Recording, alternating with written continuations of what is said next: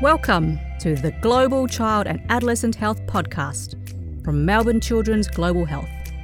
This podcast is a series of conversations with leaders in research, education, and global child and adolescent health. These conversations place children and adolescents at the centre of sustainable development. I'd like to welcome you to the Melbourne Children's Global Health Podcast. Before we begin, I'd like to acknowledge the traditional owners on the land on which this podcast is produced, the Wurundjeri people, and pay our respects to their elders past and present. My name is Julie Bines. I'm the Victor and Loti Smorgon Professor of Paediatrics in the Department of Paediatrics in the University of Melbourne. I'm also a paediatric gastroenterologist at the Children's Hospital and um, lead of the enteric diseases group at the Murdoch Children's Research Institute. Rotavirus was discovered in 1973 by Professors Ruth Bishop and Ian Holmes with researchers at the University of Melbourne and the Royal Children's Hospital. Rotavirus is the most common cause of severe dehydrating gastroenteritis in children less than five years of age worldwide, with an estimated 120,000 deaths worldwide each year. Despite safe and effective rotavirus vaccines, and a recommendation from the World Health Organization to include rotavirus vaccines in national immunisation programs, an estimated 65 million children remain unvaccinated. Currently, available rotavirus vaccines are given to infants from 6 to 8 weeks of age, leaving newborns at risk of infection, particularly in low and middle income countries. MCRI has developed a novel rotavirus vaccine RV3BB vaccine. This vaccine is based on an asymptomatic strain of rotavirus found in healthy newborn babies in Melbourne. Natural infection with this unusual strain provided protection against severe gastroenteritis in the first three years of life, an ideal vaccine candidate. A four decade long collaboration between MCRI, Universitas Gadjah Mada, and Bio Farma Indonesia has led to the development and manufacture of the RV3BB vaccine in Indonesia. The aim of this vaccine is to deliver the first dose from birth. Rotavirus vaccination administered at birth may offer several benefits, including providing early protection against severe rotavirus gastroenteritis, the opportunity for higher coverage due to administration at a time when families are accessing healthcare services, and avoiding possible barriers to vaccine uptake. Our collaboration with UGM began through initial prevalence studies to examine the burden of rotavirus disease in Indonesia with Professor Yati Soenarto. Continued with the development of oral rehydration solutions and zinc therapy used to treat severe gastroenteritis, and has culminated in clinical trials of the RV3 vaccine by MCRI, UGM, and Bio Farma. Phase 2B trial conducted in partnership with UGM involving 1,600 Indonesian babies found the vaccine was well tolerated and protected from severe rotavirus disease up to 18 months of age. Our collaboration aims to see the manufacture of an affordable RV3BB vaccine in Indonesia by Bio Farma under license from MCRI. As part of the uh, Melbourne Children's Global Health Leadership team, I'm very pleased to be involved in this podcast. Today, we're joined by Professor Jarir At Thobari, Professor, Faculty of Medicine, Public Health and Nursing, Universitas Gadjah Mada, Yogyakarta in Indonesia, and welcome.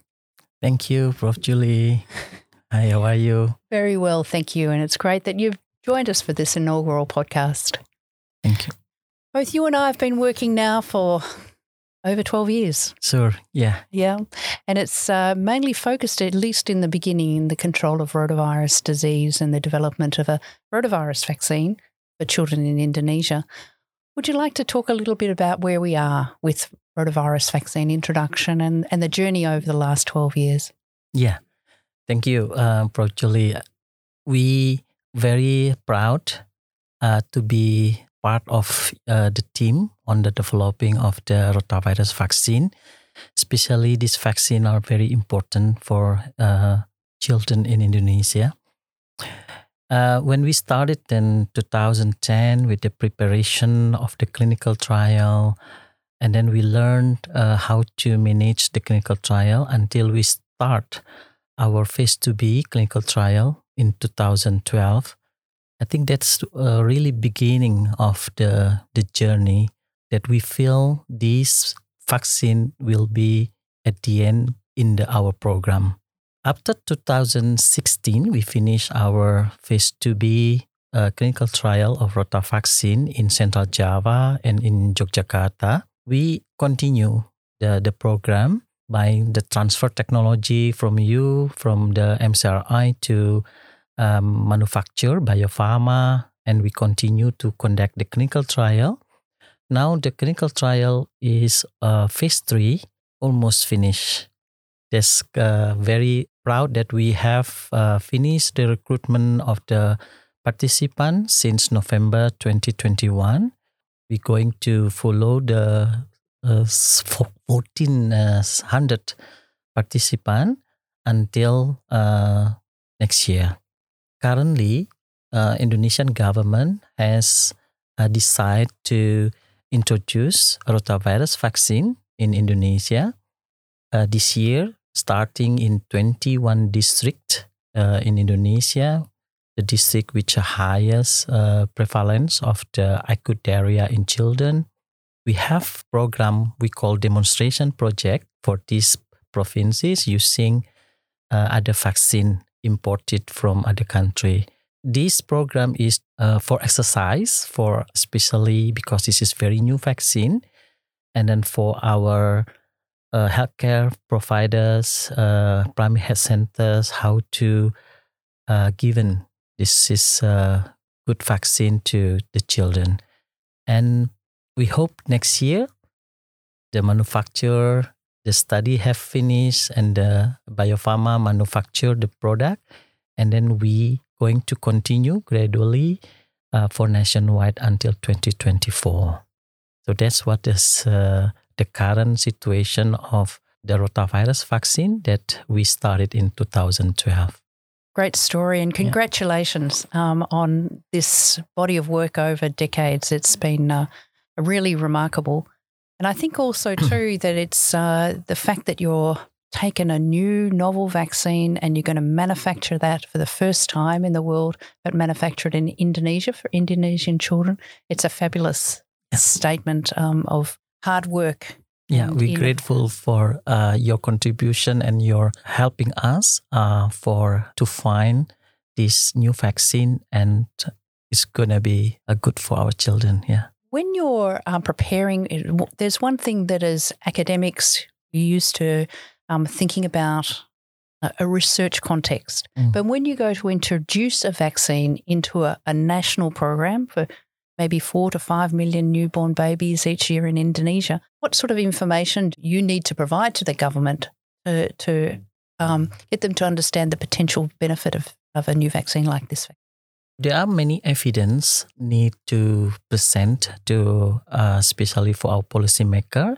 Of course the burden of disease to show them this rotavirus is one of the killer virus uh, especially for the infant in indonesia. This type of surveillance been done uh, almost 25 years by my senior professor yati and colleague under the indonesian rotavirus surveillance network and then the vaccine itself uh, show the safety and then efficacy, especially for uh, low middle income countries.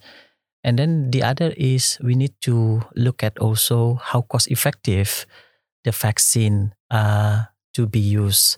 The cost effectiveness is uh, one of the uh, recommendation by WHO or SAGE to present it uh, to our policymaker as part of the introduction of new vaccine.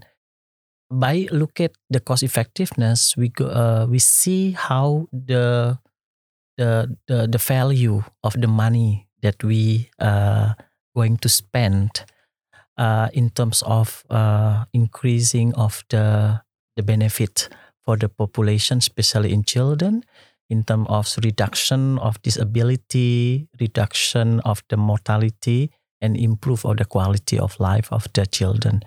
So when we spending the, the money, uh, the the policymaker would like to find out how the value of this money for population.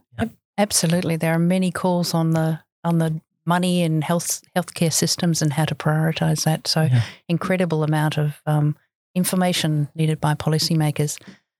So, your background, you're um, you have a number of appointments within the Universitas Gadjah Mada in the Sardjito Academic Hospital. You're involved in regional training centre for WHO, Mhm. also for good clinical practice. A variety of hats that you wear. How did those? Um, how did you get involved in that breadth, and how important do you think it is for a, an academic person to be involved across that policy domain and and interacting with various key authorities within your country and globally? Yeah, I think that's the start of my passion uh, to to know uh, how the science uh, could be benefit and then impact to the population. So sometimes science we we we see this is only in the publication or is this only by the dissertation or thesis by the uh, students. There's no impact of this the science even to the population. So therefore, I like to to really to see what we have done uh, actually is really impact to the population. So by this, to understand about the healthcare system, to understand about the how the policymaker making decision, and how the the science, of course, it should be in the good quality, and then uh, also have ethical aspect on the on the science itself. So that's uh, make uh, my passion to involve in these various type of the stakeholders, types various of the science, and to uh, to skill myself uh, and also to my students and then to colleague of mine that we can uh, do very good uh, study research and then this research will impact uh, to the population and used by the policymaker as a the best evidence for national level. You know, enormous collaboration over generations even before us and our generation. And what opportunities do you see for growing that collaboration that's been really well established? Yeah, uh, I think the the Australian is uh, really uh, take a lead as a high income countries in the region. Australia would to involve uh, also work together with uh, a lot of academic institution in the regional. I think that's a really benefit, especially uh, a lot of middle or low middle income countries in the region, in terms of developing of the young scientists to be a future policymaker, probably or decision maker, to help the countries in the region on providing the evidence and even uh, as like uh, rotavirus, it's uh, help the countries to to build the capacity on production of the vaccine. I think this kind of collaboration the future are very important because we could not uh, stay alone in the global countries or global situation like now. And then uh, always also uh, the most important message from our government is collaboration with any countries in the region because we have the same problem, we have the same issue, and then by doing collaboration that we can uh, solve some problem and especially when we look at the, from our perspective during the pandemic how the equality of the vaccine example that hit many countries in the region I think that's a wonderful message collaboration Mhm. and uh, shared goals, shared dreams, shared skills, and dealing with shared problems. Yeah. So I'd like to thank you very much for um, chatting with me today. Thank you And uh, I hope you enjoy the rest of your uh, visit here in Thank. Australia. Yeah. And I really look forward to the next step. Yeah. Thank you Prof. Julie it's just wonderful to come here again and then after some years I could not uh, come to Melbourne and this is a really wonderful opportunity thank you very much We'll look forward to your next visit then. sure Thank you. Thank you for joining us for this episode of the Global Child and Adolescent Health Podcast, produced by Melbourne Children's Global Health, an initiative of the Melbourne Children's Campus. Melbourne Children's Campus is a partnership between the Royal Children's Hospital Melbourne, the Department of Paediatrics, the University of Melbourne, and the Murdoch Children's Research Institute. The Melbourne Children's Campus is located on the lands of the Wurundjeri in Naarm, Melbourne, Australia. Be sure to join us next time.